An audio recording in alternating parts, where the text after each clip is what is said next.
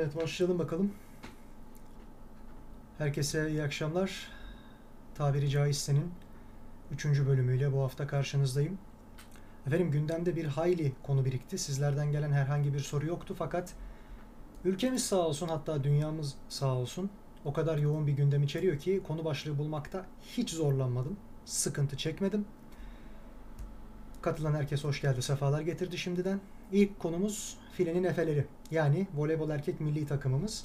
Maalesef şu an Japonya'da oynanan ve olimpiyat vizesi kazanmak için mücadele eden takımlardan bir tanesi. Fakat aldığı sonuçlar neticesinde şimdiden olimpiyatlarda yarışma hakkını hiç değilse doğrudan vize alma yöntemi üzerinden diyelim kaybetti. Bu başarısız sonuçlar işte kimine göre İtalyan koçun takıma çok fazla olumlu etki edememesi hatta Guidetti dönemiyle benzeştirenler de oluyor.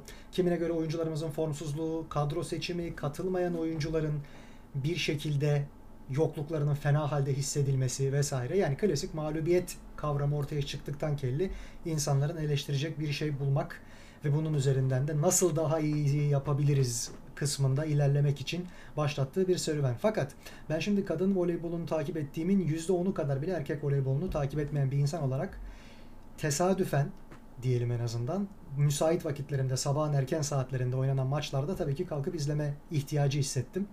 Ve devamında da Amerika Birleşik Devletleri ile oynadığımız maçı seyrettim. Burada gördüm ki biz özellikle o muhteşem skorlu geçen ikinci sette Amerika Birleşik Devletleri karşısında aldığımız sayıların pek çoğunu onların servis hatalarına borçluyuz. Biz de hakeza benzer şekilde çok fazla servis hatası yapıyoruz. Daha sonra da zaten yanılmıyorsam Japonya karşısında en son inanılmaz sayıda servis hatası yaptık. Maçın genelinde ABD gibi önemli bir ekolün temsilcisi olarak burada bulunan kadro bile bu kadar fazla sayıda servis hatası yapıyorsa kadın voleyboldakinin aksine belki de şu anki ölçüler yani filenin yüksekliği, sahanın genişliği vesaire servis kullanımı konusunda sıkıntı yaratıyor olabilir. Yani bu kadar fazla servisten doğan hata sayısı rakibe verilir mi bilmiyorum. Bu erkek voleybolunun doğasında mı vardır bilmiyorum. Gözüme en çok çarpan detay bu oldu. Bunun dışında hani bloklar konusunda çok büyük sıkıntı yaşadığımız, doğru düzgün pasörlerimizin oyun kuramadığı vesaire çok dillendirildi. Dediğim gibi konunun bu noktada yabancısıyım fakat şunu çok net bir şekilde görebiliyorum. Kadınlara kıyasla erkeklerin eklemlerinden olsa gerek belki, belki de boylarıyla alakalı bir durumdur ama neticede kadın voleybolunda da 1.90'ın üzerinde 2 metreye yakın hatta 2 metreyi de geçen gamovaları falan hesaba katarsak veya taysaları çok fazla oyuncu var. Acaba özellikle arka bölümde bulunan oyuncuların eğilip kalkması erkek anatomisi sebebiyle çok kolay olmuyor mu? Yani kadınlara kıyasla çok yavaş refleks gösterdiklerini ben tespit ettim. Naçizane gözlemledim. Acaba diyorum erkeklerin bu sporu yapması normalde daha hızlı refleks sergileyen bir cinsiyet olması hasebiyle dikkatimi çekti ayrıca. Burada bu sporda biraz daha zor mu? Artık hani kural değişiklikleri veya neler bekleyeceğimizi bilmemiz vesaire konusunda belki biraz daha izleye izleye biz de bir şeyler öğreneceğiz. Keşke erkek milli takımımızda kadın milli takımımız gibi doğrudan Paris Olimpiyatlarına katılma hakkını elde etseydi, burada vize alabilseydi. Ama belki önümüzdeki sene kontenjandan, kotadan başka bir şekilde katılma ihtimalleri doğabilir. Belki de böyle bir şey olamaz ve sadece kadın milli voleybol takımımız olimpiyatlara gider bu spor branşında. Ama gene de biz yenildikleri için üzgünüz. Umarız bundan sonraki yıllarda daha iyisi olur diyelim. Bir sonraki konu başlığımız hayli gündemi meşgul etti ki aslında popülaritesi itibariyle biraz sevimleştirilmeye de çalışılan tiye alınan bir figürdü. Bu aslında maalesef normalleştirmeye de giden bir adımdır. Efendim Adnan Oktar ve tarikatının diyelim artık örgütünün davası görülüyor biliyoruz. Fakat 140 Jornos kanalı bununla alakalı bir yeni belgesel çekti ve yayınladı. Enteresan bir durumdur. 140 Jornos genellikle muhalifliğiyle bilindiğinden dolayı iktidarda kim varsa ha geçmişte ha şimdi hiç fark etmez hepsine muhalif olmasıyla meşhurdu. Hiç kimsenin gözünün yaşına bakmadan hatta belki Kantar'ın topuzunu haddinden fazla kaçırarak muhalefet kanadına doğru bir şekilde kendi muhalifliğini ortaya koyuyordu. Burada ise işin magazinsel boyutu daha ziyade sosyal boyutu diyelim en azından. İnsanları, gençleri nasıl etki altına aldıkları, bunu nasıl iğrenç yöntemlerle kesinleştirdikleri ve bir istikrara kavuşturdukları diyelim hani insanın kanını donduracak, tüylerin diken diken edecek ve vicdanını çok feci şekilde sızlatacak bir biçimde nasıl böylesi yöntemler üzerinden yıllar içerisinde bu yapıyı sağlamlaştırdıkları ve artık onlara siyasilerin bile en fazla belli bir nokta aşıldıktan kelli dokunmayı kendine yedirebildiğini veya buna cesaret edebildiğini anlatmaya çalışıyor ve hatta bu noktada da eski İçişleri Bakanı Süleyman Soylu'yu küskünün altına tek başına atıyor gibi bir görünüm var. Ama şunu unutmayalım bu tarz yapılanmalar AK Parti iktidarından çok daha evvelden itibaren başlamıştı. Şimdi ise bu harekatı, bu operasyonu gerçekleştiren her kimse özellikle de Hakan Fidan ve Milli İstihbarat Teşkilatı üzerinden onlara bir takdir ve teşekkür sunumu da söz konusu. Şu noktada bir itirazım yok. Tabii ki böyle örgütlerin üzerine sapana kadar gidilsin. Belgeselin boşlukta bıraktığı konuların içerisinde bu örgütün nasıl olup da bu kadar sene boyunca böylesi palazlanabildiği, bunların işte başı Adnan Oktar içeriye atıldıktan sonra hatta o dönemlerde bile ne sıkıntılar yaşandığı, kimlerin araya girdiği bunlar pek fazla anlatılmıyor. Ama söz konusu 140 Jornosumu belgeseli olduktan itibaren pek çok insan o dönemin pek çok şahidi veya aktörü bir bir çıkıp konuşmaya başladı. Demek ki belgesel bir tetikleme mekanizması oldu. Devamında da dönemin aktörleri çıkıp eksik bırakılan yerleri tamamlıyorlar. Fakat şunu da unutmamak lazım. Bu aynı zamanda iktidarın geçmişiyle yani kendi parti içerisindeki bir önceki hükümette yer alan insanlarla şimdiki hükümetin bir hesaplaşmasına da dönüyor. Bunun pek çok enstrümanını görüyoruz. Daha sonra konularımızdan bir tanesi de maliye olacak. Yani devletin hazine ve maliyesi ile alakalı gündemimiz. Aynı şekilde Altın Portakal Film Festivali biliyorsunuz tamamen iptal edildi. Geçtiğimiz hafta konuşmuştuk. Hatta demiştik ki bir festival yapmak gibi neticede ihtiyaç hissetmek durumunda değiller. İcap ederse toptan ortadan kaldırırlar bu festivali bu sene için. Yapmazlar vesaire iptal ederler. Hakikaten de festival iptal oldu mesela. Bu açıkçası kültür sanat dahil olmak üzere ekonomi, yeraltı yapılanmaları hatta böylesine tarikat, cemaat vesaire tandanslı destekleme mekanizmaları noktasında hep bir hesaplaşma yaşandığının göstergesi.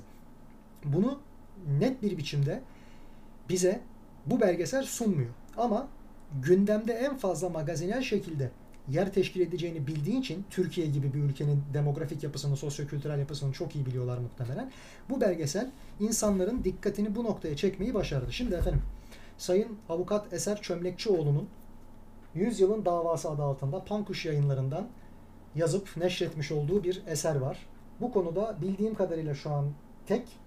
Eser Hanım'la ben kitap fuarında tanışma imkanı buldum, müşerref oldum ve sağ olsun imzalı bir biçimde kitabı alma şansına erişmiştim. Ben kitabı daha evvelden temin edip okumuştum belli bir kısmını fakat imzalı temin etme imkanını tabii ki kaçırmadım. Bir tane daha edindim o anda. Şimdi bu noktada kitabın içerisinde gayet net bir biçimde gerek işte Adnan Oktar'ın ortaya çıkış hikayesi, bir misyoner olarak kullanılması, elçi mi, kendisi bir hoca mı, bir başkasının maşalığını mı yapıyor, kitapla alakalı ne gibi yenilikler öneriyor veya farklılıklar nasıl marjinalleşti bunlar kim sayesinde bu güce eriştiler ve kim bunları korudu? Bu konuda çok ciddi anlamda bir muhteşem tarama var. Meraklıları 140 Jornos belgeselinden sonra ilgi duyanlar ve eksik kısımları öğrenmek isteyenler için şu an başvuru kitabı olarak tavsiye edebileceğim belki de yegane eser. Çok da güzel titiz bir çalışma. Tekrardan buradan yazarına ve yayıncısı olan Pankuş yayınlarına teşekkürü bir borç biliyorum.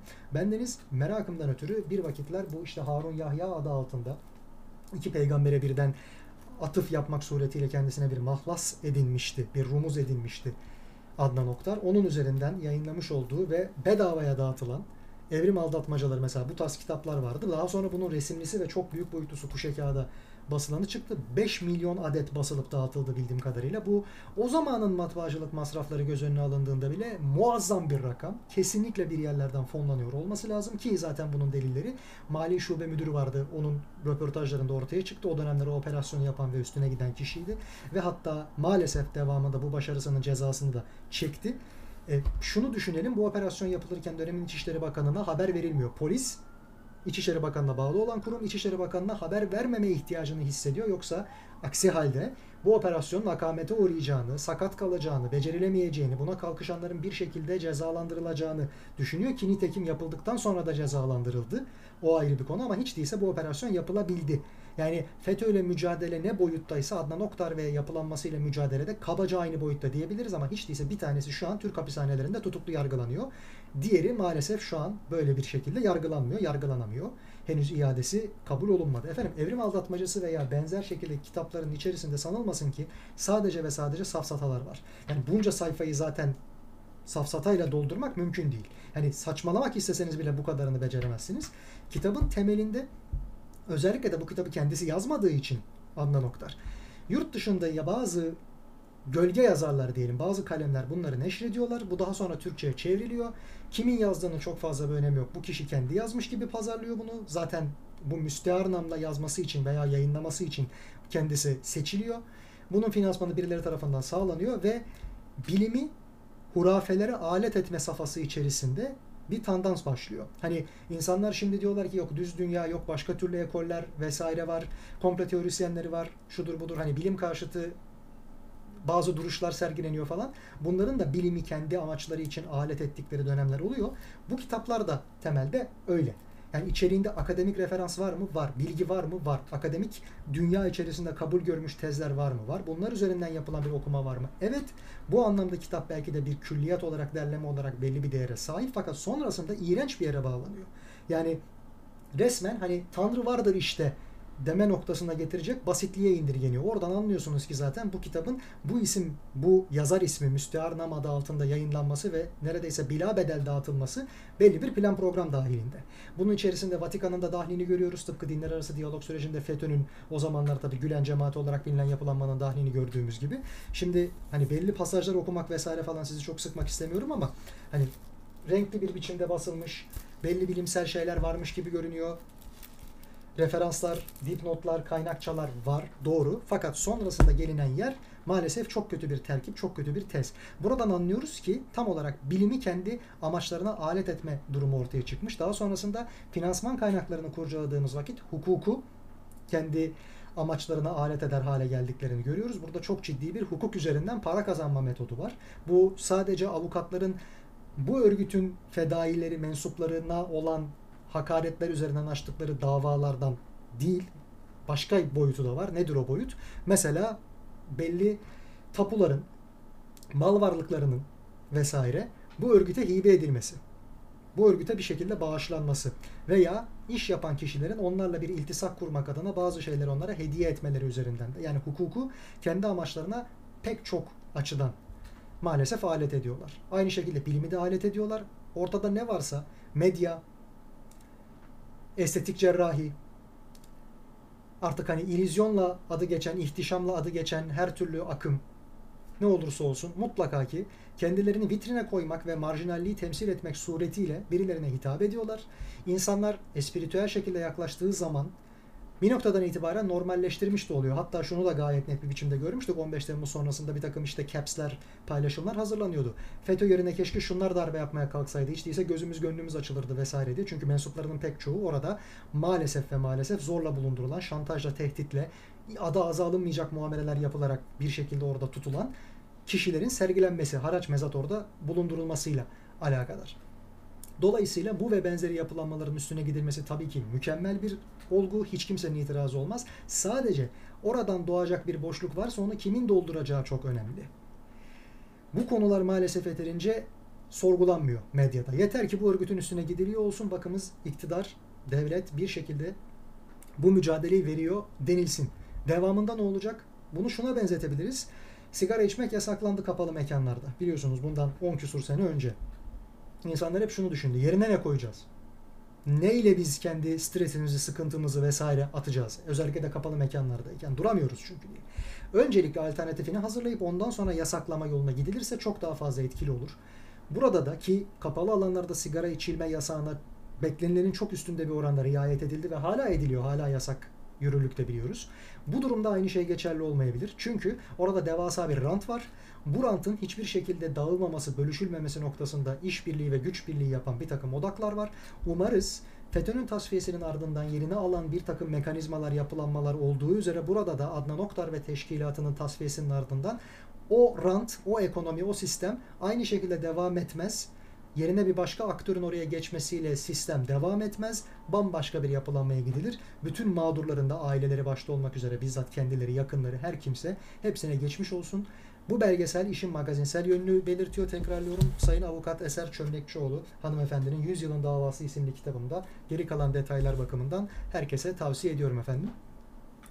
Şimdi bir diğer konu başlığımız evet Antalya Altın Portakal Film Festivali'nin iptal edildiğinden bahsettik. Neticede toptan bir iptal gerçekleşti. Hatta bizim programı yaptığımız günün ertesinde gerçekleşti. E, çok fazla maalesef bu konuda söylenecek söz yok.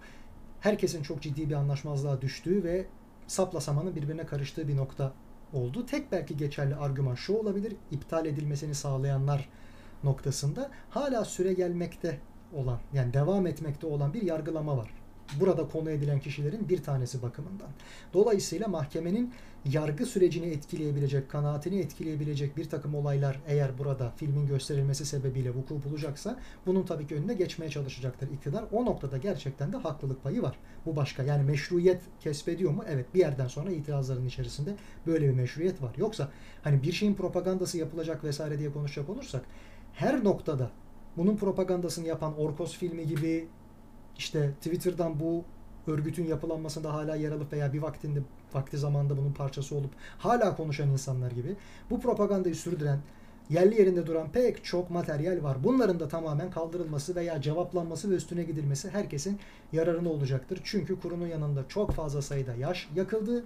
Gövde gösterisi yapılacak denirken maalesef adaletin kantarının topuzu mazlumlardan yana haddinden fazla kaçırıldı. Onların aleyhine kaçırıldı. Umarız her türlü adalet geç bile olsa tecelli etsin. Yeter ki tecelli etsin. Ondan sonra geç olup olmadığı konusunda ve bunun gerekli mağduriyet giderme noktasında her şeyi istenilen ölçüde karşılayıp karşılamadığı konusunda ayrıca tartışalım. Yoksa yaşanacak olanların pek çoğu zaten yaşandı. O da başka bir konu.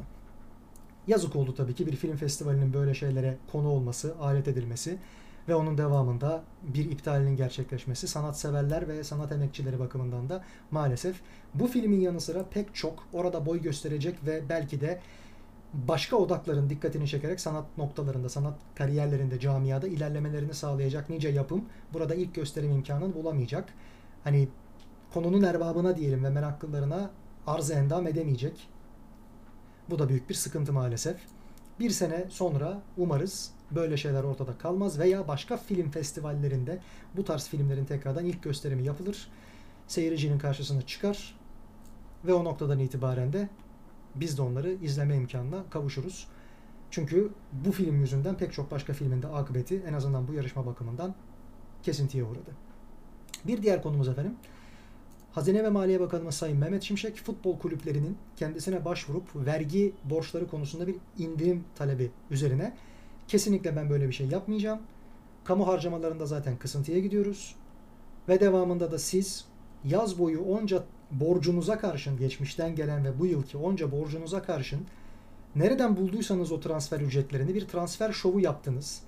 Herkese gövde gösterisi yaptınız. O zaman düşünecektiniz, o harcamaları yaparken düşünecektiniz vergi borcunuzun ne hale geldiğini. Başka hiçbir vatandaşa böylesi bir vergi indirimi veya başka kurum kuruluşa sektöre böylesi bir vergi indiriminde bulunmuyoruz. Siz de başınıza geleni çekeceksiniz dedi. Şimdi Sayın Mehmet Şimşek'in kişiliği, karakteri, geçmişi, bulunduğu konum itibariyle özgür ağırlığı veya ne ifade ettiği orada bulunmasının bunlar bambaşka konular. Tabii ki ben püripak tertemiz bir insan olduğundan bahsedemem. Kendisinin bu noktada doğru bir insan olmaması veya olması söylediği şeylerin gerçekliğini veya isabetliliğini etkilemiyor bence. Çünkü futbol ekonomisi konusunda biz de gerekirse hani hukuk komisyonundan almış olduğumuz dersleri de burada ön plana çıkarmakta fayda var. Baro'nun spor hukuku komisyonu ile alakalı olarak yapmış olduğu pek çok sertifika programı vardı. Orada da konunun alakadarları geldiler anlattılar. Özellikle Sayın Önder Özen teamülü şu şekilde ifade etti. Futbol camiası özellikle 1980 yılından itibaren toplumun buraya odaklanması ve siyasi konulardan uzaklaşması istendiği için Aynı zamanda da bir gövde gösterisi, nereden buldun yasasının işlemeyeceği, kara paranın rahatlıkla aklanabileceği bir yer olarak tesis edildi. Dolayısıyla futbol kulüplerinde vergi borçları genellikle %10'u itibariyle ancak istenebilir. O da sembolik bir rakamdır. Kimisinden de bu alınmaz daha sonra. Yani futbol kulüpleri vergi ödemeden yollarına devam ederler. Aynı zamanda da bu borçlandırma siyaseti günü geldiğinde siyasi erkin futbol takımlarına gücünü gösterebilmesi, nüfuz edebilmesi, onları kontrol edebilmesi için de bir enstrümandır ve bunun böyle olması istenir. Yani kişiler iktidara veya devlete karşı borçlandırılır. Manevi borç da olabilir bu minnet borcu konusunda veya yani iyilikleri dokunur başka şekillerde de halledilmesi gereken bir problem ortaya çıktığı zaman veya mali konularda da bu şekliyle yardımcı olur hükümetler ve bu silsile halinde devam eder. Her türlü hükümet de bundan istifade eder. Dolayısıyla hükümetler futbol kulüplerinden veya devlet futbol kulüplerinden vergi borcunu tahsis etmez. Edemez bir noktadan itibaren çünkü çok fazla birikmiş olur ve çok büyük gündem yaratır. Şimdi olduğu ve olacağı gibi. Ama aynı zamanda da etmemeyi tercih eder. Onu başka yolla kullanmak ister şeklinde. Şimdi efendim bu olay maalesef doğru. Yani çok isabetli bir yaklaşımdı. Buradan da Sayın Önder Özen'e selamlar, hürmetler. Biliyorsunuz ki yeni Kulüpler Birliği yasası yürürlüğe girdi. Buna göre dernek statüsünde yapılanmış olan bütün futbol kulüplerimiz, spor kulüplerimiz o derneğin içerisinde bir anonim şirket kurmak ve bütün sportif faaliyetlerin yönetimini ona devretmek suretiyle şirketleşebiliyor. Bunun önü açıldı. Dolayısıyla kulüplerde alınmaya, satılmaya açık hale geldi. Bunun ilk örneğini sırayla bir Türk yatırımcı tarafından satın alınan sonra da yanılmıyorsam Southampton'ın İngiltere Premier Ligi'ndeki Southampton'ın sahibine satılan Göztepe spor kulübümüz, futbol takımımız teşkil etti. Bunun devamı gelecektir. Hatta muhtemelen bu temizlikler veya bu balans ayarı verme işi diyelim biraz da buna göz kırpmak için yapılıyor. Bakınız futbol kulüpleri burada adeta hani yamalı bohçaya dönmüştü. Delinmedikleri kalmamıştı. Biz eğer dışarıdan yatırımcı çekeceksek ki Sayın Mehmet Şimşek'in bu konuda portfolyosu bildiğimiz üzere gayet geniştir. Bu yapıldıktan sonra biz sadece borç bulmakla kalmayacağız veya yatırım için başka sektörlerde olduğu üzere futbolda da birilerine gel gel diyeceğiz ve o gel geli yaparken burada bakınız hukukun üstünlüğü belli konularda fix bir şekilde uygulanıyor. Gelin biz de burada size düzgün bir yönetim vaat ediyoruz denilebilecek. Şimdi efendim bu mümkün. Doğru. Yakın zamanda buraya işte mesela İngiltere'de başka ülkelerde takım sahibi olan özellikle de Rus oligarkların bu sahiplikleri veya mülkleri elinden alınınca paralarına yurt dışı bankalarında el konulunca, bloke konulunca onlar da çıkış noktası olarak belki de burada bir takım almayı ve burada prestijlerini arttırmayı öngöreceklerdir. Kodorkovskilerin, Prokhorovların zamanında veya Abramovich'lerin yaptığı şeyler belliydi. İngiltere Premier Ligi'nden takımlar almak veya devamında işte Bolton'u aldılar, Fulham'ı El Fayet aldı, benzer şekilde Chelsea'yi hepimiz gayet iyi biliyoruz. Abramovich aldı. Devamında Katar şeyhlerinin Körfez sermayesinin devreye girdiğini gördük. Prokhorov NBA'de Brooklyn takımını satın aldı. New Jersey Nets'i Brooklyn'e taşıdı. Brooklyn Nets yaptı vesaire. Dolayısıyla burada da benzer bir şekilde takımların devri üzerinden buraya sermaye çekmek, yatırım çekmek söz konusu olabilir. Hatta bir parantez içerisinde şunu anlatayım. Bir vakitler Anadolu grubunun başkanı ve o zamanki adıyla Efes Pilsen takımının, şimdiki Anadolu Efes takımının sahibi Sayın Tuncay Özilhan şöyle demişti. Biz 93'teki Avrupa Şampiyonası, Avrupa Kupası diyelim en azından finali sayesinde bir piyasayı Sonrasında da Koraç Kupası sayesinde bir başka piyasayı, ondan sonra Euroleague'deki üçüncülüğümüz işte Super League, Euroleague ayrımı olduğu zaman 2000'lerin başındaki o ilk üçüncülükte de Rus pazarını kendimiz ele geçirmeyi başardık sattığımız ürünler bakımından. Neydi o? Alkollü içki, içecek. Dolayısıyla bu ne demektir? Sadece spor kulübü olarak deyip geçmemek lazım. Bazen spor kulüpleri ve sponsorları zararına satış yapar gibi bu kulüpleri destekliyorlar. Sadece imaj ve oradan kazanacakları iş bağlantıları, pasaportlar vesaire bunlar sayesinde kendilerine farklı yollardan, dolaylı yoldan kar elde ettirebilecek, bir şekilde kazanç sağlayabilecek yapılanmalar da oluşturabiliyorlar. Hal böyleyken yurt dışından bir takım yatırımcıları spor kulübü almaları için de çekiyor olabiliriz. Özellikle Newcastle United'ın satın alınmasından, rekor bir ücret karşılığında alınmasından sonra herkesin iştahı bu konuda kabardı tabii ki. Yalnız şöyle bir sıkıntı var. Yabancı kuralı misali bu konuda da vergilerin tahsili konusunda da kulüplere birkaç sene önceden mümkünse haber vermek gerekiyor aslında. Çünkü birincisi madem ki devletin böyle bir teamülü var, insanlar da devlete uyarak bu şekilde bunu devam ettiriyorlar. O noktadan itibaren siz 2 yıllık, 3 yıllık planlar yaptıysanız, oyuncularla sözleşme imzaladıysanız ve bu teamülün böyle devam edeceğine inanıyorsanız, ayağınızı bu şekilde bir yorgana uzattıysanız diyelim en azından, o noktadan itibaren şak diye yolun yarısında şartların değişmesi herkesi en başta olduğundan çok daha fazla mağdur eder ve hatta maalesef haklı duruma da düşürür. Çünkü işin, ticaretin doğası gereği bazı şeylerin öngörülebilir olması lazım.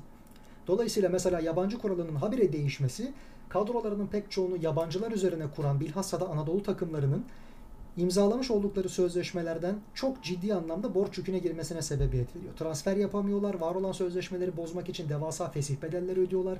Türkiye şu an bildiğim kadarıyla Kas Mahkemesi'nde en fazla sayıda dosyası bulunan ülke spor kulüpleri sebebiyle onların yabancı oyunculara taahhütlerini yerine getirmeme oranı sebebiyle bunu sürükleyecek bir başka durum olur bu. Yani biz artık vergi borçlarımızı tahsil edeceğiz. Sizin vergi borçlarınızın tahsilini sağlayacağız eski teamüller artık geçerliliğini yitirecek diyorsanız bunu hiç değilse bir Türk takımlarının bulundukları Avrupa kulvarlarında bu kadar başarıya koştukları bir sezon başlangıcında yapmanız size eksi hane olarak yazar. Seçimlerden, genel seçimleri geçtik ama yerel seçimlerden önce. İkincisi yerel seçimlerle beraber bir genel seçimde olabilir. Hiç belli olmaz. Böyle bir durumda zaten prestij olarak hükümet çok ciddi yara alacaktır. Özellikle de seneler boyu birilerinin müdahalesiyle şampiyon yaptırılmadığına inanan çok büyük kulüpler var. Özellikle onlar iyi gidiyorken bu sene böylesi şeylerin gündeme gelmesinde sadece ve sadece art niyet arayacaklar ve popüler yapılanmalar oldukları için hükümetten çok daha rahat bir şekilde topluma ulaşıp dertlerini anlatacaklar. Biz biliyoruz ki siyasetle hükümeti bu şekilde 80 darbesi sonrasında iç içe geçirenlerin bir handikap olarak bunu öngöremediğini, siyasetle futbol, spor bu kadar iltisaklıyken daha öncesinde mesela bir Mesut Yılmaz vakası yaşanmıştı. Mesut Yılmaz başbakanken bu 28 Şubat sonrası dönemden bahsediyorum. Fenerbahçe'nin yeni stat açılışı, Şükrü Saracoğlu stadının açılışına Mesut Yılmaz'ın gelip de başbakan sıfatıyla o stadın açılışını yapması istenmedi. Çünkü kendisi koyu bir Galatasaraylıydı. Kesinlikle ve kesinlikle Fenerbahçeler antipati besliyorlardı.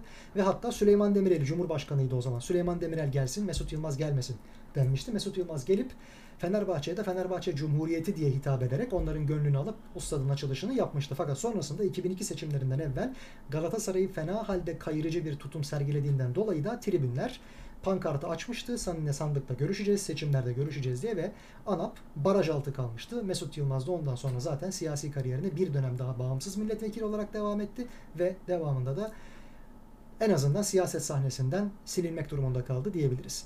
Bunun mevcut hükümetin başına gelmemesi adına aslında Mehmet Şimşek'in böyle bir çıkışı yapması her ne kadar kağıt üzerinde nominal bakımdan son derece doğruyduysa bile yani devlet desteğiyle devletin vergi imtiyazları veya fon pompalaması vesairesi sayesinde veya tesis teşkili yapmak suretiyle ettiği yardımlarla inorganik, doğal olmayan biçimde ayakta duran bir sektör ancak emme basma tulumbayla bu noktaya kadar gelebilirdi. Bunu da halini görüyoruz maalesef. Evet bunun düzelmesi için bir tırpanın vurulması lazım fakat radikal bir şekilde yapılırsa hele ki siyaset gündeminin bu kadar koyu olduğu günlerde bu aslında son derece haklı bir dava güdebilecek olan hükümet erkanının buradan haksız, borçlu ve hatta kabahatli olarak çıkmasına sebebiyet verebilir. Onu da düşünmek lazım.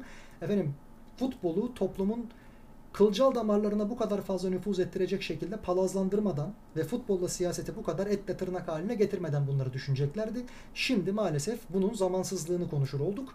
Belki de çıkacak olan bir başka uygulamayla, teamülle veya yasayla diyelim en azından yönetmelikle şunla bununla bir iki sene sonrasında kendinizi ayarlayın, hazırlayın. Herkes vergisini nizami bir şekilde ödeyecek. Finansal fair play kurallarına riayet etmek zorunda kalacak. Bu sadece UEFA'nın, FIFA'nın vesaire dayatmasıyla değil. Ben de yerel statüde ülke olarak bunu mutlaka uygulayacağım. Borçlarınız kademeli bir şekilde indirilecek ve devamında daha fazla saçıp savurmanıza, kafanıza göre har vurup harman savurmanıza müsaade edilmeyecek. Buna kendinizi hazırlayın. Hesaplamalarınızı ona göre yapın. Gerekirse hiç transfer yapmayın ve 1-2 sene acı ilacı için ondan sonra belki düzgün bir yapılanmayla tekrar palazlanırsınız diye. Hatta belki gerekirse yeniden bu konuda devlet garantisi vermek gerekirse onu vererek birkaç sene sonrası için size iyi yatırımcılar bulacağız. Kulüp zararda olacak ama yurt dışından çok ciddi zengin yatırımcı çekeceğiz yabancı sermaye. Yabancı ortaklarla bizim ülkemizin ligi bambaşka bir boyuta ulaşacak. Belki bir yeni Premier Lig olma haline gelecek. Yani vaatlerin sonu yok. Eğer bu konuda gerçek anlamda bir güven tesisi olursa neticede kulüp başkanlarının pek çoğu iş adamı. Ve hepsi kendi işlerine fayda sağlasın diye çıkarları uğruna orada kulüp başkanlıkları yapıyor. Bu yüzden onlar da belki burada bir şeyleri kabul edebilirler ama bu kadar ani ve bu kadar sert bir cevabın haklıyı haksız duruma düşüreceğini öngörebiliriz. Bunu da bu şekilde yorumlamakta fayda var. Hele ki döviz kuru ve ekonominin gidişatı yüzünden bizim kulüplerimiz muadillerine yani Avrupa'nın geri kalan başat ülkelerindeki liglere ve kulüplere kıyasla geriye düşmüşken, inanılmaz ölçüde geriye düşmüşken milyon euroluk bonservis ücretleri artık insanlar için devasa meblalar şeklinde görünmeye başlamışken dolayısıyla bu konuda biraz olsun en azından yumuşatılarak işbirliğiyle önümüzdeki 10 yıl için çok güzel bir modellemeye geçilebilir. Kanun şu an buna elverişli durumda ama vergi konusu eğer ki kamu tasarrufları belli ölçüde devam edecekse inandırıcılığını sürdürecektir. Yani Sayın Mehmet Şimşek bu noktada evet biz futbol kulüpleri de bütün diğer yapılanmalar gibi vergilerini verecekler. Ne demek efendim sizin ne ayrıcalığınız var? O kadar gövde gösterisi yapmayı biliyorsunuz transfer piyasasında şurada burada. Nereden geliyor bu değirmenin suyu? Çıkışını yaptığı zaman dönüp de kamudaki diğer harcamalara mesela külliyedeki harcamalar, bakanların harcamaları bu noktada bir kısıntı yapabiliyor mu? Yoksa bunu yapmaya çalışırken iktidardan gönderilenlerden bir tanesi mi olacak? Bilmiyoruz. Bakalım göreceğiz yakın zamanda.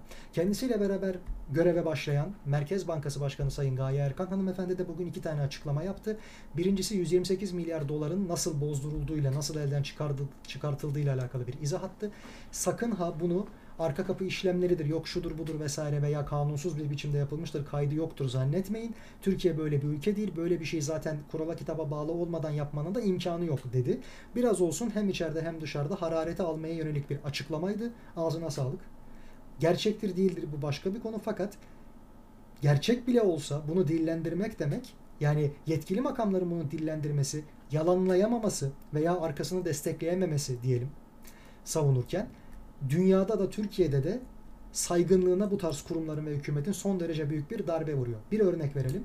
Türkiye'de hukukun 3 aşağı 5 yukarı nasıl işlediği, eşitler arasında veya eşitler olmayanlar arasında diyelim ne kadar farklı bir biçimde yürütüldüğü herkese malumudur. Fakat bir devlet yetkilisinin veya adalet mekanizmasının parçası olan birisinin çıkıp da Türkiye'de hukuk yoktur demesiyle sıradan bir vatandaşın Türkiye'de hukuk yoktur veya yasalarda yazıldığı şekliyle uygulanmıyordur demesi arasında çok büyük fark var. Halkın bildiğini eğer devlet erkanı veya konunun erbabı itiraf ederse o zaman zaten isyan başlar. Nümayiş başlar şaiyaların arka arkası, ardı arkası kesilmez ve bu noktadan itibaren de insanlar derler ki bakınız hani adamın gol diyor şeklinde söyleyelim. Bakınız siz bile itiraf ediyorsunuz. Senin adamın bile burada diyor ki evet hakikaten hukuk mekanizması çok bozuk. Yani kuyruğu dik tutmak değil bu sadece. Bir noktada imam cemaat ilişkisi. Siz burada bir takım şeyleri dile getirirseniz halk neler yapmaz? Derler ki bütün sırlara vakıf olan yöneticiler bile itiraf ediyorlarsa ki işte Türkiye'de hukuk yok vesaire bilmem ne. O zaman bizim halimiz nice olacak? Söylenenler doğruymuş. O zaman biz ne yapacağız? İsyan edeceğiz tabii ki bu duruma karşılık. Derhal yönetim değişsin vesaire vesaire. Nizam bozulacak. Kamu düzeni bozulacak. Dolayısıyla bir devlet adamı sorumluluğu vardır bu noktada. Gaye Erkan hanımefendi bu noktada gerçekten de önemli bir atılım yaptı. 128 milyar dolar konusunda Nurettin Nebati'den veya seleflerinden diyelim çok daha akılcı açıklamalarda bulunarak. Bir diğer açıklaması da kur korumalı mevduat ödemeleriyle alakalıydı. Enflasyonun artmasında şu an başat sebep KKM'lerin orada yatırımı her kim varsa işte KKM'ye yatırım yapan insanlar oraya paralarını koydular ve devamında vadesi doldu. Ödemeler geldi. O ödemeleri yapabilmek için ekonomiye para basıp para pompalamak durumunda kalındı. Tabii ki de Merkez Bankası para bastıkça var olan paranızın sayısı arttıkça değeri düşüyor. Dolayısıyla para değerini kaybediyor. Yani enflasyon oluyor. Üstüne faiz yükü de bindiğinden dolayı ama en çok da enflasyonu arttırdığı için KKM'ler zamanında dövize çevrilebilir mevduat gibi Özal yıllarında 80'li yılların başında ekonomiye çok büyük bir zarar verdi. Ha bu zararın belli bir kısmını vatandaş KKM'de yatırımını tutarak karşılamış mıdır? Yani Türk lirasından kaybedeceğini dolardan kazanıp onu bozdurup bir şekilde telafi edip hatta kâra geçiyor mudur? Sıradan vatandaşların bu konuda çok fazla bir yatırımı birikimi olmadığı aşikar. Büyüklerin çok kazandığı bir durum oldu bu. Dolara çok fazla yatırım yapabilen veya KKM'ye çok fazla yatırım yapabilenler buradan abad olarak çıktılar. Onun yükünü de maalesef vergi politikaları vesaire veya ekonominin kötü gidişi sebebiyle hatta enflasyon sebebiyle bütün Türkiye özellikle de sade vatandaş ödeyecek.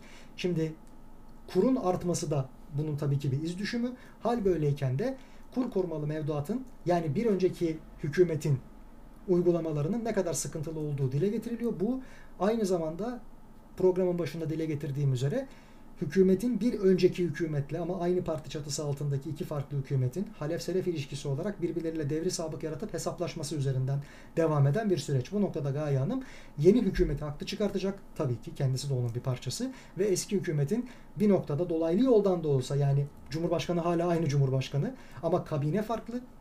Bu noktada Cumhurbaşkanının işte faiz, haram, nas vesaire bilmem ne konuları üzerinden faiz sebep enflasyon sonuç söylemlerine doğrudan saldırmadan veya halel getirmeden arka kapıdan dolanarak bir başka dolaylı yoldan diyelim işin gerçeğini veya kendisinin gerçek gördüğü şeyi anlatması son derece gerekiyordu. Ve bu yapılıyor. Hükümetin bir önceki hükümet yapılanmasıyla hesaplaşmaları bu farklı kanatlardan çok boyutlu şekilde devam edecek gibi görünüyor. Bu konunun bir başka yansımasına gelelim efendim. Sivil anayasa tartışmaları meclisin yeni dönemi açıldığı için tekrardan gündeme geldi.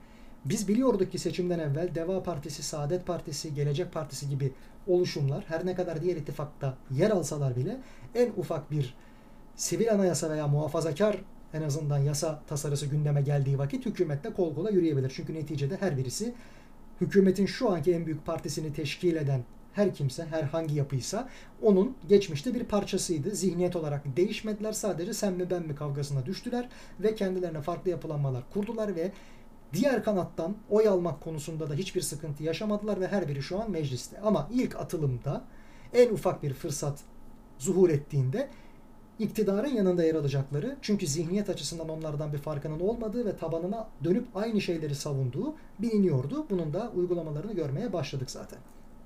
İşin sıkıntılı noktası şu. Diyorlar ki bir sivil anayasa yapılsın. Sivil anayasadan kasıt burada militerlerin yani askerin darbeyle gelip zorla dayatmadığı bir anayasa yapılsın. Şimdi birincisi iki farklı yönden bunu ele almak lazım. 82 anayasasını askerler yapmadı. Birileri yaptı. Altına Orhan Aldıkaç'tı imza atmak zorunda bırakıldı. Sayın Profesör Doktor Erol Mütercimler'in ifşa ettiği üzere.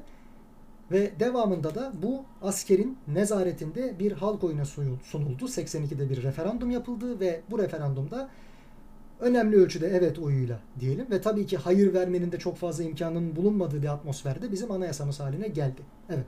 Asker güdümünde siviller yaptı. Hatta Sayın Cumhurbaşkanı o zaman başbakanken iki ay yaşın yapmış olduğu anayasa diye bir şey söylemişti. Herkes konu alkol içmek olduğu zaman veya Sayın Başbakanın o zaman veya Sayın Cumhurbaşkanının şimdi duruşu sebebiyle kastettiği kişinin Mustafa Kemal Atatürk ve İsmet İnönü olduğunu düşündü. Bazı bağlamlardan kopartıldı o iş. Birincisi 1982 yılında yapılan bir anayasayı 1938'de ve 1973 senelerinde vefat etmiş birileri nasıl yapmış olabilir? İkincisi hadi bir ay yaş Atatürk'ün alkol kullanma alışkanlığı üzerinden söylenebilecek bir sıfat olabilir fakat İsmet İnönü alkol kullanan bir insan değil. İkinci ay yaş kim? Orada kastettiği bana kalırsa ve fısıltılar olarak kulislerde konuşulan şeyi söylüyorum. En başta Yekta Güngör Özden'di. Çünkü o zaman kendisi Anayasa Mahkemesi'nde üyeydi. Asil üyelerden bir tanesi haline gelmişti ve CHP çıkışlıydı. CHP'den ayrılıp oraya geçmişti. Bir diğeri o zamanlar o kadar mühim makamlarda bulunmasa bile daha sonraları çok önleri açılacak olan iki isim Vural Savaş ve Sabih Kanadoğlu'ydu. Bu iki ismi yakın dönemde kaybettik. Onu da belirtmekte fayda var bu isimleri kastederek iki ay yaşın yapmış olduğu yasalarla bağlı değiliz vesaire falan diyordu. Bu aslında o yasanın Kemalist bir anayasa olup olmadığı tartışmalarını da beraberinde gündeme getiren bir hadiseydi. Yani 1924 anayasasından veya 61 anayasasından ne kadar farkı vardı vesaire bunlar tartışılacağına Atatürk ilke ve inkılaplarına temel değerlere karşı duruyor orada Sayın Recep Tayyip Erdoğan gibi bir bağlam gündeme gelmişti. Konunun bu olmadığını ben tekrardan naçizane kendi açımdan söylemek istiyorum. İkinci sıkıntılı nokta şu. 82 Anayasası'nın bugüne gelene kadar %70'inden fazlası zaten değiştirildi. Farklı zamanlarda olsa da değiştirildi. Başka kanunlarla zaten bambaşka bir noktaya getirildi. Önce belki kanunlarla altyapısı hazırlandı. Evet kanunlar anayasaya aykırı olamaz fakat Anayasa Mahkemesi bir noktadan itibaren kadroları değiştirildi, bakış açısı değişti. Orada iptal çıktı. İptal çıktığı zaman halkın kamuoyunun çok ciddi tepkisiyle karşılaşıldı. Bu sefer anayasa değişikliğinin önü açıldı vesaire. Böylesi şeylerden ötürü zaten gayet iyi biliyoruz ki 82 Anayasası ilk çıktığı haliyle gelmedi bugüne kadar. Yani şu an sivil olmadığı için eleştirilen o militer güdümlü 82 Anayasası son derece sivilleştirilmiş durumda. Ve yürürlükte. Uygulanıyor mu uygulanmıyor mu o bambaşka bir konu. Yani o yasada yazan işte önceden haber vermeksizin yürüyüş yapma özgürlüğü vesaire bunlar uygulanıyor mu? Bu bambaşka bir konu, tartışma konusu. Yani mevcut anayasa militer anayasa mı sivil militer mukayesesi içerisinde pek çok bakımdan değil de halen daha da değil onu da söyleyelim. Çünkü çoğu zaten sivilleştirildi. Siviller tarafından değiştirile değiştirile. Bir ikincisi bu noktada değişmeyen başat kısım ilk dört madde. Ve şu an zaten herkes ilk dört madde üzerinden bir şeylerin değiştirileceğini konuşuyor. Yani yeni bir kamil ve bilmem ne anayasa. Sayın Ahmet Davutoğlu'nun söylemi üzerine buradan ona atıf yaparak değinelim. Böylesi bir anayasa gündeme gelirse eğer değişiklik vesaire sıfırdan bir anayasa yaratılması gündeme gelirse o noktada herkesin hedefinde ilk dört maddede belirtilenler var. E şimdi 82 Anayasası'nın pek çoğu değiştirildi. Hatta belki özünden ruhundan kopartıldı. Evet. Geri kalan ruhunu temsil eden veya bu Türkiye Cumhuriyeti'nin Türkiye Cumhuriyeti olmasını temsil eden nedir? İlk dört maddedir belki. Veya sembol olarak onlar vardır. Bunlar değişecek mi değişmeyecek mi diye konuşuluyor. Yoksa 82 Anayasası zaten tekrarlıyorum. Tekrarlama pahasına söylüyorum. Artık militer değilse bile militer değil. Siviller tarafından değiştirildi pek çoğu. Bu ilk dört madde nasıl değiştirilecek? Toplum buna nasıl hazırlanıyor? Bu işte klasik hep söylenen kurbağa ve sıcak su deneyi misali. Kaynar suyun içerisine kurbağayı atmaktansa soğuk olan bir suyun içerisine atıp o suyu yavaş yavaş kaynattığınız zaman sıcaklığa alışıyor ve bir süre sonra yandığının farkında olmadan ölüp gidiyor. Yani bu tıpkı işte sarı öküzü verme hikayesi gibi bir şekilde bu fedakarlıkları yaptırmaya, karşı tarafı normalliğe alıştırmaya veya bu tarz aşırılıkları, böylesi sert talepleri normalleştirmeye, insanların kulağını bunlara alıştırmaya yönelik çabalar acaba tekamüle erdi mi? Bunu göreceğiz. Ama yasanın zaten sivil olduğunda belirtmekte fayda var. Bu konudaki bir diğer tartışma hep şöyle gündeme getirilir. 1961 Anayasası inanılmaz özgürlükçüydü. 82'ye kadar bu anayasa bambaşka şekilde Türkiye'ye bir altın çağ yaşattı. Vesaire 82'de bunun hepsi tırpanlandı ve son derece baskıcı vesaire bir anayasa konuldu. Aslında 1982 anayasası belli konularda basın, yürüyüş özgürlüğü, grev vesaire konusunda baskıcı değil özgürlükleri koruyor. Bunu uygulayan var mı o başka bir konu. Ama şunu değinmek istiyorum. 61 Anayasası zaten 1971'de 12 Mart muhtırası sonrasında çok büyük ölçüde tırpanlandı. O verilen özgürlüklerin pek çoğu geri alındı. Zaten bu yüzden marjinal sol ve marjinal sağ yer altına çekilmek durumunda bırakıldı. Çünkü terör örgütü kapsamına alındılar. Onlar da sertleşti, agresifleşti ve silahlı bir şekilde kendi söylemlerini dile getirdiler. Çünkü kendilerine vaat edilmiş ve verilmiş haklardan mahrum bırakıldılar. Bu da onlarda sertliğe yol açtı. Bunun haricinde mesela belki de Süleyman Demirel'in izahı gibi o dönemlerde Türkiye'ye kamuoyunun sosyal bakımdan, sosyo-kültürel bakımdan müktesebatıyla hazır olmadığı ölçüde geniş demokratik imkanlar verilince bunlar suistimal edildi veya kullanmayı bilmeyen insanlar kullanmayı bilenler tarafından bilhassa da dış destekçiler varken diyelim ülke dışından başka ülkelerin başka istihbaratların bu konuda kışkırtmaları varken çok farklı şeylere alet edildi. O noktada sendikaların işçileri normalde örgütleyip de sadece grev gibi temel haklarda bir şeyler elde etmeleri için harekete geçirmeleri bekleniyor iken bambaşka pazarlıkların bir parçası oldular. Hatta disk eski disk başkanı öldürüldü. Biliyorsunuz 1 Mayıs olayları oldu 77'de sonra Tariş'te olaylar meydana geldi. Yani grev hakkını bambaşka şekilde bir silaha dönüştürmek söz konusu oldu. Lockout diye bir imkan doğdu vesaire. Yani 61 Anayasası'nın getirdiği pek çok şey kötüye kullanıldığı gibi. Çünkü toplumun böyle kültürel bir arka planı yoktu. Yani o ceketin içini doldurmak sanıldığı üzere kolay değildi. İnsan bir günde demokratik olmuyor veya 5 yılda 10 yılda demokratik haklarını feci şekilde bilen, savunan, öylesine kültürlü insanlar yetiştirilmiyor. Bunu da hepimiz gayet iyi biliyoruz. Yani bir eğitim programındaki değişikliğin meyvelerini vermesi 20 yılı bulurken 61'den 82'ye kadar ne kadar demokratikleşebilirdi Türkiye? Bunları konuşmak lazım. Art niyetli. Çünkü şunu da düşünelim. Madem ki 27 Mayıs darbesinde öncesinde esnasında veya sonrasında İngiltere ve Amerika CIA vesaire vaziyet etti diyoruz. E peki Soğuk Savaş yıllarındayız. En şiddetli dönemleri 1960'lar. Değil mi? Drone uçak krizi var füze krizi, Küba krizi, devamında bizim Kıbrıs'tan, Kıbrıs olaylarından doğan çıkartma yapmaya kalktığımızda ortaya çıkan sıkıntılar vesaire. Bunların hepsi ortada. Vietnam Savaşı bir yerde devam ediyor. Hal böyleyken Amerika'nın en büyük düşmanı kim? Komünizm. Türkiye, Sovyetler Birliği'ne kıyı komşusu olan NATO ülkesi. Doğudaki en büyük ve en yakın müttefiki o noktada. En kritik müttefiki. Peki acaba Amerika geri zekalı mı? Kendisinin ideolojik olarak en büyük düşmanı olan Sovyetler Birliği'nin ideolojisi olan solculuğun, komünizmin Türkiye'de parti düzeyinde temsil edilebilmesini sağlayacak 61 Anayasası'na cevaz versin. Bunu değiştirtmesin. Önce bir şeyler verdi. Sonrasında 71'de geri aldı. Verirken de hatalıydı, alırken de hatalıydı. Bir hatayı diğer hatayla örtmek onun stratejisiydi. Çünkü insanlar eskisine kıyasla çok daha agresifleşmeye başladılar soldan ve sağdan. Ve özellikle de 70 yılların ortalarından itibaren bu kan durmadı. Benzer bir süreci 82 Anayasası üzerinden şu an yaşıyor olabiliriz. Anayasa var. Ne kadar uygulanıyor bilinmez başlangıcı itibariyle de militer değildi temelde bunları siviller hazırladı fakat militerlerin güdümünde ve gölgesi altında diyelim. Bunlar oylandı, uygulandı. Devamında bu anayasanın bugüne kadar %70'inden fazlası zaten değiştirildi. Değiştirilmeyen sadece ilk 4 madde. Bununla alakalı çok büyük bir kamuoyu çalışması var. Muhtemelen de değiştirtilmeyecek zaten. Onu da söyleyelim. Ama sadece bu noktada insanları belli bir şeye odaklamak için bile olsa bu kamuoyu yapılır. Yani sinir uçlarına ama hükümet isteyerek basar ama hükümetin muhalifi olanlar bir şekilde basar ve siz zayıf olduğunuz sürece maalesef sizin canınızı çok daha fazla yakarlar. Yani zayıf olmanın bir mazereti veya telafisi bu şekilde yok. Konuşarak olmuyor sadece. Şimdi efendim bu konuda aslında söylememiz gereken bir başka husus daha var. Malumunuz meclisin açılışı gerçekleştirileceği gün sabahında bir canlı bomba suikast teşebbüsünde veya terör saldırısında bulundu diyelim. Ve kendini patlattı. Bir diğer terörist ateş açtı. Bildiğim kadarıyla her ikisi de ölü ele geçirildi. Çok şükür ki güvenlik güçlerinden veya sivillerden bizden herhangi bir şekilde ölen olmadı. Yaralılar vardı. Geçmiş olsun tabii ki.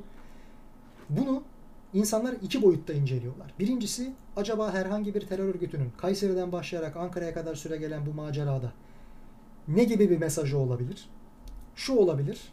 Sınırlarınızın güvenliği yok. Kendi sınırlarınızın içerisinde tıpkı Kayseri'de daha geçmiş yıllarda PKK'lıların gelip otobüs patlatması, askeri araç patlatması, buna suikast düzenlemesiyle alakalı olduğu gibi burada da siz güvende değilsiniz algısını yaratmak, çeşitli terör örgütlerinin PKK olabilir, Selefi örgütler olabilir, başka şekilde veya işte IŞİD benzeri yapılanmalar olabilir. Bunların sizin ülkenizde aslında çok büyük gücü var. Her an her şeyi yapabilirler diye tehditvari bir eylem olabilir. Çünkü bütün dünya gündeminde de medya manşetlerine taşındılar. Yani terörün birinci amacı korku yaratmaktan da öte sesini duyurmaktır. Varlığını ve gücünü insanlara göstermektir. Bunu zaten sağlamayı başardılar. İkinci konu şu, eğer bu PKK veya bunun bir devamı olan, benzeri olan yapılanma değilse bu sefer de ülkeye şuursuzca sokulan kaçak sığınmacı vesaire gibi kişiler tarafından istihbari bir takım örgütlenmeler eliyle Selefi örgütler, yapılanmalar bir şekilde eylemlerine start vermeye başladılar. Yani bu noktadan itibaren işler daha da karışabilir. Meclisinizin açıldığı gün böyle bir şeyin yapılması ama kimsenin de ölmemesi ilginç bir durum. Yani meclise saldırmadılar doğrudan onu da söyleyeyim. Zaten oraya kadar gidemezlerdi. Bir arabayla veya canlı bomba olması suretiyle. Ama çok yakınındaki bir yere kuvvet komutanlıklarının hemen dibinde bulunduğu bir konuma yani genel kurmayın tabii ki böylesi bir saldırıyı düzenlemekte başka türlü bir mesaj veriyor. İkinci mesaj ne olabilir diye düşünülüyor. Bakanlar arasında bir hesaplaşma var mı? Efendim önceki konu başlıklarımızdan da ne konuşmuştuk? Kültür alanında, ekonomi alanında hep devri sabık yaratılıp da aynı partinin elemanları bir önceki hükümetle bir sonraki hükümet şeklinde hesaplaşıyorlar. Burada da bir önceki İçişleri Bakanı'nın bir sonraki İçişleri Bakanı'na belli şekilde gözdağı verdiği söyleniyor. Bu noktada belki Milli İstihbarat Dışişleri Bakanı şu an eski başkanı onu biliyorsunuz Sayın Hakan Fidan ve şu anki İçişleri Bakanımız Sayın Yerlikaya bir şekilde başka bir konuma oturtulup geçmişle yüzleşiliyor, hesaplaşılıyor. Bu iktidarın aynı parti üzerinden veya aynı ittifak üzerinden devam edebileceğinin de sinyalleri anlamına geliyor. Yani hatalarımızın farkındayız ve düzeltiyoruz demek için de söyleniyor olabilir. Bunun hata olmadığını, tam tersine bunun üstünün örtülmesi, değiştirilmeye çalışılması, üstüne gidilmesinin bir hata olacağını söyleyen bir eski oluşum kanadı da olabilir. Yani geçmişteki bakan ve onun en azından hükmettiği söylenen diyelim yapılanma, böylesi şeylerin rivayet edildiği bir yapılanma buna dair bir mesaj veriyor da olabilir. Bunu tabii ki içeride dışarıda destekleyen kimler vardır orasını sadece onlar bilirler ama şu noktada biz maalesef meclisimizin yeni açılış gündemini bununla belirlemek durumunda kalıyoruz. Sivil anayasanın bir de bu yönden gündeme getirilmesine sebep oluyoruz. Aynı zamanda şu an mesela Deva Partisi, Gelecek Partisi bir önceki konuyla bağlayacak olursak buna destek veriyor. Saadet Partisi içinde bir yoklama yapıldı. Bakalım onların görüşü ne olacak? Tabii ki belli şartlar dahilinde işte Hüdapar'ın Yeniden Refah Partisi'nin, MHP'nin ve Büyük Birlik Partisi'nin destek vermesi de söz konusu olabilir. Büyük Birlik Partisi mecliste değil şu an bildiğim kadarıyla. Aldığı oy yetmedi. İttifaka da kendi listeleriyle girdiler başka bir partinin bünyesinden, listesinden bir milletvekili sokmadılar. Bu yüzden de hani kamuoyu içerisinde de, meclis içerisinde de, kamuoyu ile beraber meclis dışında da bazı şeyler hazır görülüyor. Şimdi bunun bir başka bir mesajı olması ihtimali de NATO, İsveç, Ukrayna ve Rusya savaşı hakkında olabilir deniliyor. Nasıl olabilir? İşte Rusya'yı desteklemeyin, İsveç'in NATO'ya kabulü için bütün pürüzleri giderin veya hayır demekten vazgeçin. İsveç'e belli konularda dayatmalar yapmaktan, şart koşmaktan vazgeçin gibisinden bir eyleme dönüşebilir de denilebiliyor. Böylesi zaten eylemler birden fazla sebebi içeriyorlar. Tek bir şeyden ötürü bu kadar cesurane bir, cüretkar bir kalkışma yapılmaz normalde birkaç şeyin üst üste gelmiş olması lazım. Her birinin muhatabına farklı bir mesaj iletiyor olması lazım. Yani bunu duyan çeşitli odaklar kendilerine yönelik başka türlü mesajlar algılamaları gerekiyor. Bunun için yapılır zaten bu tarz eylemler. Bir de tabii ki maalesef bunu küçümseyici bir yorum yapan bir medya mensubu oldu Ayşenur Arslan hanımefendi. Kendisi tabii ki en azından ekran önü ömrünü doldurduğunu bununla ispat etti. İşine son verildi. Başka programda başlar mı vesaire bilmiyorum.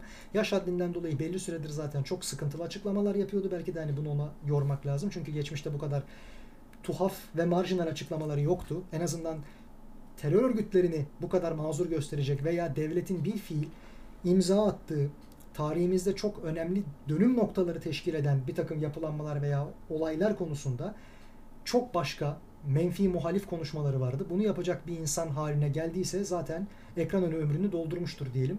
Neyse ki gözaltı diye bir şey olmadı. ifade verdi, geri çıktı. Ama şunu unutmamak lazım. Ben en azından Ayşenur Aslan hanım, hanımefendiyi birkaç sene öncesinde Türk Mukavemet Teşkilatı'na terörist bir örgüttür çıkışıyla hatırlıyorum. Benim için zaten o kanaat notu anlamında yetiyor. Kendisine naçizane bir Türk vatandaşı ve izleyici olarak notumu vermiş bulunuyorum. Çünkü her şeyden önemlisi hani Kıbrıs'ta gerçekleştirilen faaliyetlerin ne kadar önemli olduğu, Kıbrıs'a yapılabilen çıkarma, orada bir KKTC oluşturulabilmesi sürecine giden yol. Burada yanılgı şu noktada sadece ve sadece Alparslan Türkeş, Necmettin Erbakan gibi isimlerin dahli var zannediliyor. Bu son derece büyük bir yanlış. Bu devletin silsile halinde devam eden bir harekatıydı. Nasıl ki NATO'ya katılmak için ilk başvuru 1949'da İsmet İnönü hükümeti tarafından, CHP tarafından yapıldı. Kabul olunmadı ama aynı politikayı devam ettiren Demokrat Parti 1952 senesinde bu üyeliği almayı başardıysa Kıbrıs politikasında da aynı şey geçerli. Fatih Rüştü Zorluların, İnönülerin başlattığı çizgiyi devam ettirenlerin içerisinde marjinal sol da vardı. Normal sol da vardı. Mümtaz Soysal ve Bülent Ecevit gibi isimlerden bahsediyorum. Mümtaz Soysal bilhassa Kıbrıs üzerine ömrünü vakfetmiş bir insandı. Devamında Rauf Denktaş gibi isim de vardı. Sağ kanattan da isimler vardı tabii ki. Alparslan Türkeş ve Necmettin Erbakan gibi. Yani tabii bu dünya literatürünün siyasi söylemleri içerisinde sol ve sağ olarak tarif edilen insanlar. Bana göre öyle sol sağ falan diye bir şey yok ama insanların hakkında nasıl yer etti?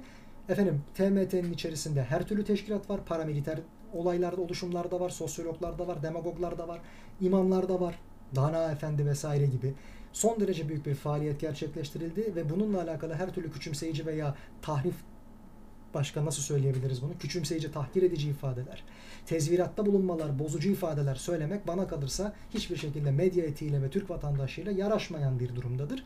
Ben bu noktada kendisinin böylesi bir terör eylemi sonucunda yani meclise saldırı sonucunda bu kadar küçümseyici, işi bu kadar hafife alan türden bir üslupla bazı şeyleri gaf yaparcasına, gaflet içerisinde söylemesine şaşırmadım. Çünkü maalesef söylemlerinin bir filtresinin, ayarının olmadığını, art niyetli değildiyse bile bu sefer en azından biliyorum. Ve bakalım artık ekran konusunda nasıl bir çizgi izlenecek ama tabii ki Öncelikle yeni yasama yılı herkes için hayırlı uğurlu olsun. Tabii ki de herkese geçmiş olsun. Başkentte böyle şeylerin yapılabiliyor olması pek çok kişiye pek çok şeyi düşündürtüyor. Ama bizim tabii ki en çok endişe ettiğimiz şeylerden bir tanesi buradaki terör örgütlerinin bağıl bulunduğu her kim varsa veya bir şekilde kendi güdümünü aldığı, harekete geçirebileceği hangi yapılanmalar mevcutsa onlarla alakalı bir tetiklemenin baş göstermesi. Bir ikincisi tabii ki parti içi ama hükümetler arası bir şekilde hesaplaşmaların yaşanması ve gene filler ezilirken tepişirken çok pardon altta çimen namına Türk vatandaşlarının ezilmesi olur. İnşallah bu noktada çok fazla civar hasarı vermeksizin zayiat en asgari şekilde tutulacak bir biçimde bu hesaplaşmalar gerçekleştirilebilir ve hukukla mevcut anayasa ve yürürlükteki kanunlar eliyle bu işler yapılır bir Ergenekon süreci daha yaşamak, bir balyoz süreci daha yaşamak istemiyoruz tabii ki. Konuyla bağlantılı madem TMT'den bahsettik, bir başka gündem başlığımız daha oldu. Efendim, Sayın Devlet Bahçeli, Milliyetçi Hareket Partisi'nin genel başkanı, şöyle bir çıkışta bulundu. Artık KKTC dememize gerek yok. Kıbrıs Devleti diyelim bizim için kafidir dedi. Herkes ilk başta refleks olarak hükümetin belli bir dönemden itibaren süre gelen politikası neydi efendim? Tabelalardan Türk ibaresini kaldırın. Türklüğü zaten bu vatanda, bu topraklarda silmeye çalışıyorlar. Dünya genelinde Türklüğe ve Türklere karşı bir tutum var. E, bunu zaten maalesef görüyoruz. Hükümetin belli odakları da buna çanak tutar halde. Bunlar zaten siyasal İslamcı Türklüğe düşman. Ama bir de şimdi Türkiye'de milliyetçiliğin yani Türkçülüğün bir numaralı bayraktarı olması gereken partinin başkanı da böyle bir şey söylüyorsa acaba o da mı devşirildi falan gibi bir psikozla baktılar. Tabii ki bu durum böyle değil biraz soğukkanlı bakıldığı düşünüldüğü zaman iki tane unsur ön plana çıkıyor. Birincisi Sayın Devlet Bahçeli'nin söylemi aslında çok yakın dönemde iki tane farklı devlet açısından gördüğümüz bir formülü işaret ediyor. Nedir bu formül? Bileniniz vardır. Yunanistan'ın şu anki sınırları dünya tarihi içerisinde Makedonya olarak geçer. Aslen kuzey coğrafyası Yunanistan'ın alt tarafı Mora Yarımadası, üst tarafı da bu bildiğimiz Büyük İskender'in Makedonya'sının kurulduğu ilk topraklardır. Fakat orası Yunanistan olarak kabul gördüğü için Yugoslavya'dan ayrılan Makedonya kurulduğu zaman kendi bağımsızlığını ilan ettiği zaman Makedonya ismini Yunanistan onun kullanmasına uluslararası kamuoyunda itiraz etti. Hatta müsaade etmedi. Dedi ki onun o Makedonya ismini kullanması demek şu an benim topraklarımın dahilinde bulunan antik Makedonya diyarına da göz dikmesi demek. Hani o megalo ideaları vesairesi var ya o kapsamda kendisi de kendi topraklarını korumaya çalışıyor sözüm ona bu noktada. Ve ne oldu? Makedonya bambaşka isimler kullanmak zorunda kaldı. Eski Yugoslav Cumhuriyeti olan Makedonya, Former Yugoslavian Republic of Macedonia olarak geçti. Şimdi de ne çevrildi o iş? Kuzey Makedonya.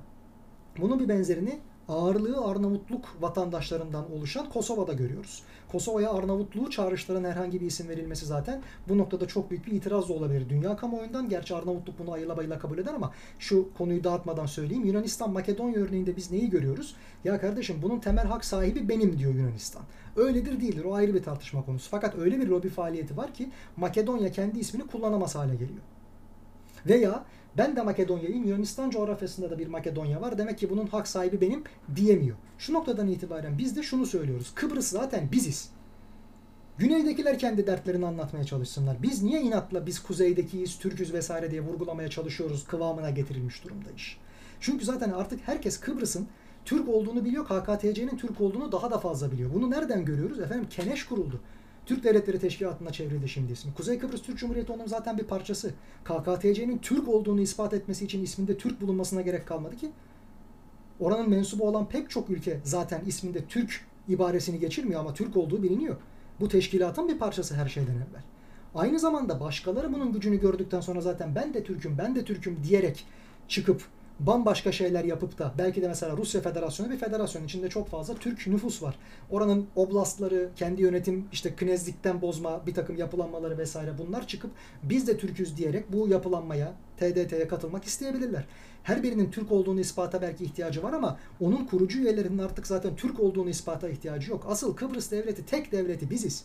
Diğerleri derdini yansın. Asıl onlar terörist, onlar işgalci, onlar burada meşruiyet kaygısı gütsünler. Biz zaten meşruyuz dedirtecek çok güzel bir psikolojik harekat bu.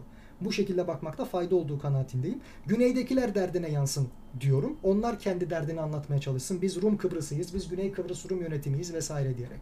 Çünkü Avrupa Birliği biliyorsunuz Kıbrıs'ı bütün halinde görmek istiyordu fakat Rumlar birleşmeye hayır dediler. Türklerden evet çıktı ve bir şekilde Sonrasındaki yapılanmalarda da bir görüşme daha oldu biliyorsunuz. İğrenç şeyler gündeme getirildi talep olarak ve o noktadan itibaren Sayın Ersin Tatar Kıbrıs Cumhurbaşkanı, Kuzey KKTC Cumhurbaşkanı şu anki ismiyle o da bu durumu açıkçası tasdik etti ve dedi ki hani gerçekten de tek devlet biziz. Kıbrıs devleti asıl devlet biziz. Ta geçmişinden bu yana zaten hiçbir anayasal meşru hukuki yükümlülüğüne uymayan taraf Rum yönetimi. Onlar Yunanistan'ın desteğini alarak başka bir şey yapmaya kalkıyorlardı. Hiçbir uluslararası anlaşmaya, statüye, söze, taahhüte falan uymadılar. Şimdi artık biz güçlüyüz ve bir TDT kuruldu Türk Devletleri Teşkilatı. Zaten biz Türklüğümüzü burada gösteriyoruz. Bizim ayrıca devletimizin içerisinde bir Türk ibaresi bulundurmamıza gerek yok. Gerekirse anayasanın içerisine koyarız. Başka şekilde savunuruz. Zaten biz Türk'üz. Başkaları Türk olmadığını göstermek için bir şeyler yapıyorsa derdine yansın noktasındalar ve bence bu son derece önemli bir diplomatik, psikolojik harekat. Her şeye aynı gözlükle bakmamak gerektiğini düşünüyorum. Evet doğru Türklüğe karşı bir savaş var. Türklüğe karşı bir hareket var. Harekat var hatta öyle söyleyelim. Sadece Türk olduğumuzdan dolayı bazı şeyleri yaşadığımız doğrudur. Bazı şeylerin bize yaşatıldığı ülkenin içinde ve dışında doğrudur. Fakat bu konu o konu değil. Bu konu bütün dünya diplomasisi ve siyasi literatürü için daha önceden denenip de başarısı ispatlanmış türden bir psikolojik operasyon. Ve bunun yapılmasında da ben fayda görüyorum. Çünkü özellikle de Türk devletleri imajı yurt dışındaki temsili vesaire bakımından çok uzun yıllardır büyük feragatlerde ve fedakarlıklarda bulunmuş yapılanmalar içeriyor.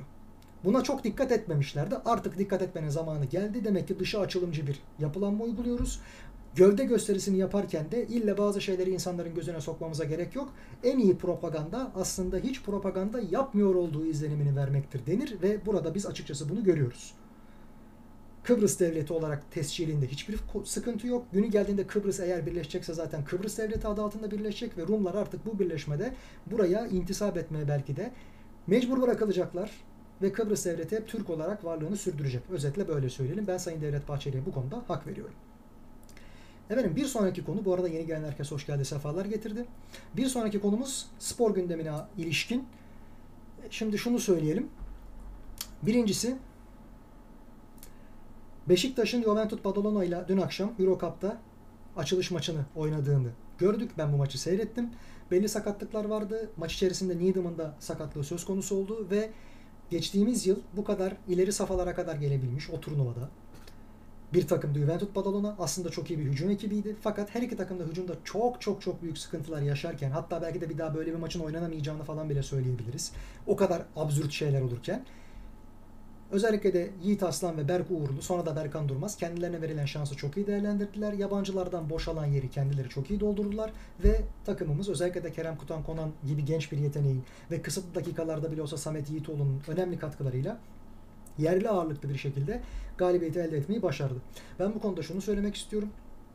Herkesin sandığının aksine işte koç Duşan Olimpiyevic'in Türk oyuncularla alakalı bir açıklaması vesaire vardı. Bu konuda eleştirildi. Şimdi de insanlar diyorlar ki bakın Türk ağırlıklı kadroyla bunu başardı. Aslında ilk plan bu değildi.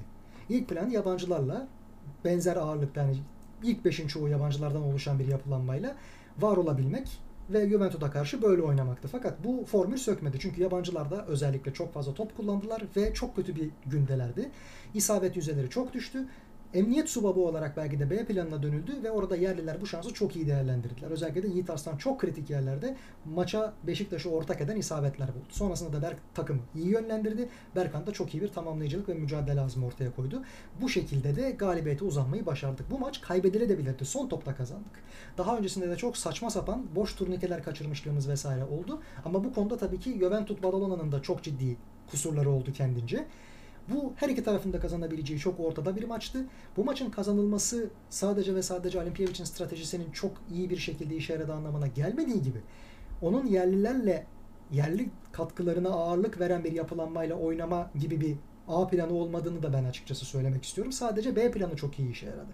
Yabancıların bu kadar kötü oynadığı bir günde bir daha biz böyle bir şey görür müyüz? Evet. Ama yabancılar iyi günde oynarken tekrardan yerli ağırlıklı kadroyla bu kadar süre ve sorumluluk vermek ister mi? Onu hep birlikte göreceğiz. Sadece çabucak bir kanaate varmamak lazım. Beşiktaş'a galibiyeti hayırlı uğurlu olsun. Tabii ki tebrikler. Çok önemli bir deplasmandan sezonun daha başları itibariyle çok önemli bir galibiyet çıkarmış oldular. İkinci bir söylem tabii ki Galatasaray'ın Old Trafford'da Manchester United'a karşı galip geldiği maçtı.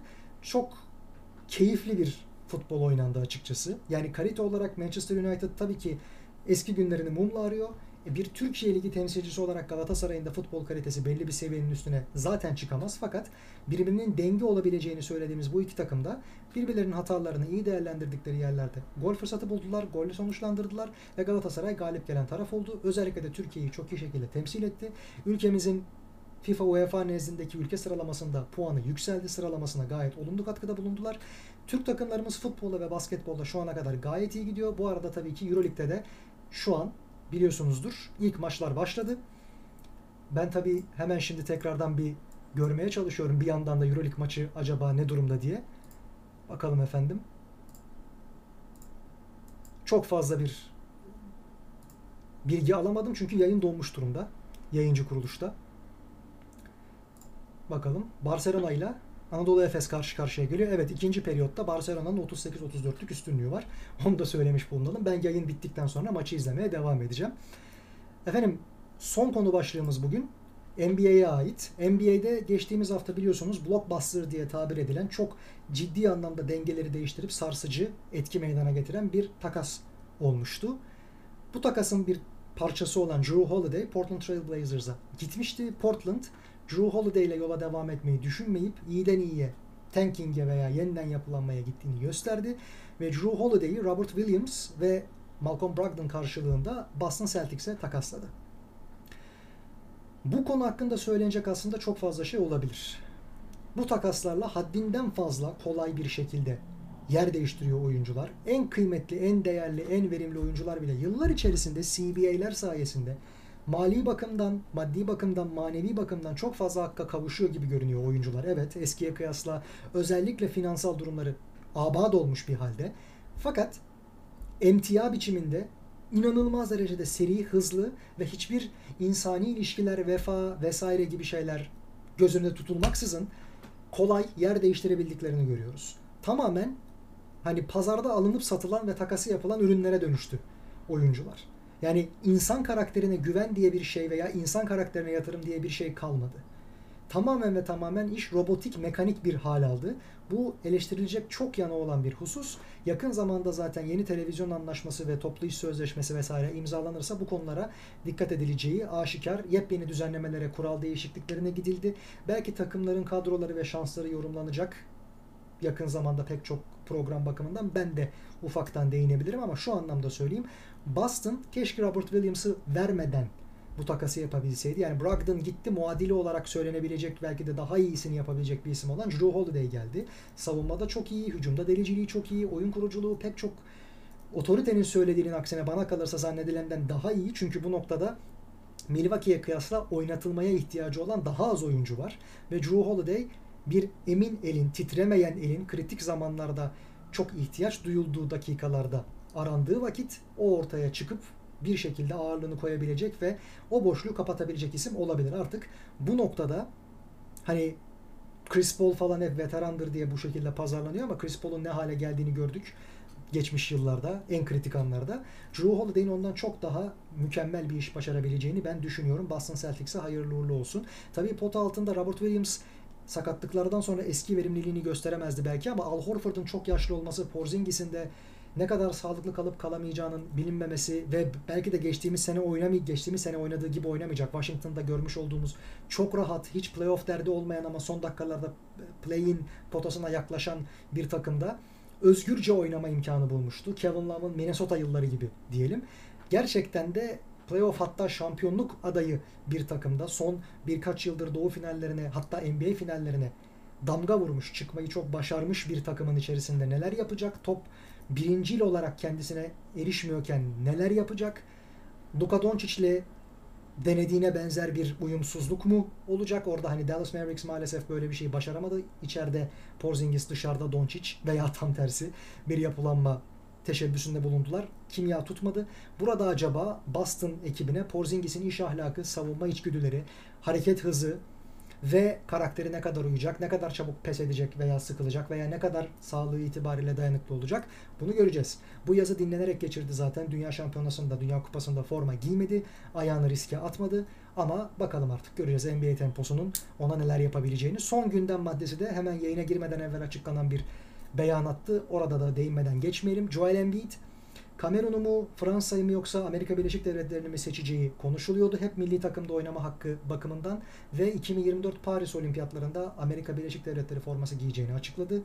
Şu noktadan itibaren Amerika'nın 2024 olimpiyatları için şimdiden takım toplamaya, kadro toplamaya başladığını ve en has ve en az yıldızlarını buraya çekme kampanyasını başlattığını hatta bu yıldızların o kampanyayı kendisi başlattığını görüyoruz. Kawhi Leonard, belki LeBron James işte Stephen Curry, Kevin Durant epeyce isim gelecektir buraya. Muhtemelen Joel Embiid de sakatlık olmazsa bu işin bir parçası olacak. Ve hani Bankero'nun İtalya yerine Amerika tercihi gibi Embiid'in de Amerika'yı tercih etmesi bazı noktalarda insanlara tabii ki konuşacak çok fazla malzeme verecektir. Kendisi açısından en belki de doğru olanı yaptı. Yani kendi ikbalini sağladı. Çok fazla madalyaya gebe bir takım ve bir kadro. Hatta madalya alamaması zaten haber değeri taşıyor ama şunu unutmayalım. Artık günümüzde nasıl bir basketbolun oynandığını zihniyet açısından da, taktikler açısından da, kurallar açısından da Avrupa dikte ediyor. Amerikan tarzı anlayış ortadan kayboldu. O yüzden NCAA'lerden veya alt liglerden diyelim çok fazla oyuncu yetişmiyor. Hep Avrupa tandanslı oyuncular yetişiyor.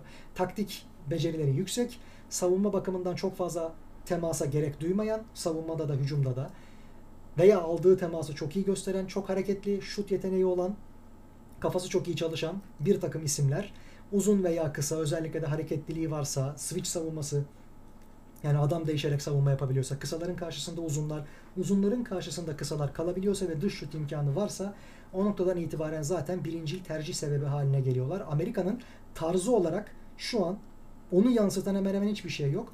Aşırı ölçüde atletik sporculara sahip olmaları hariç.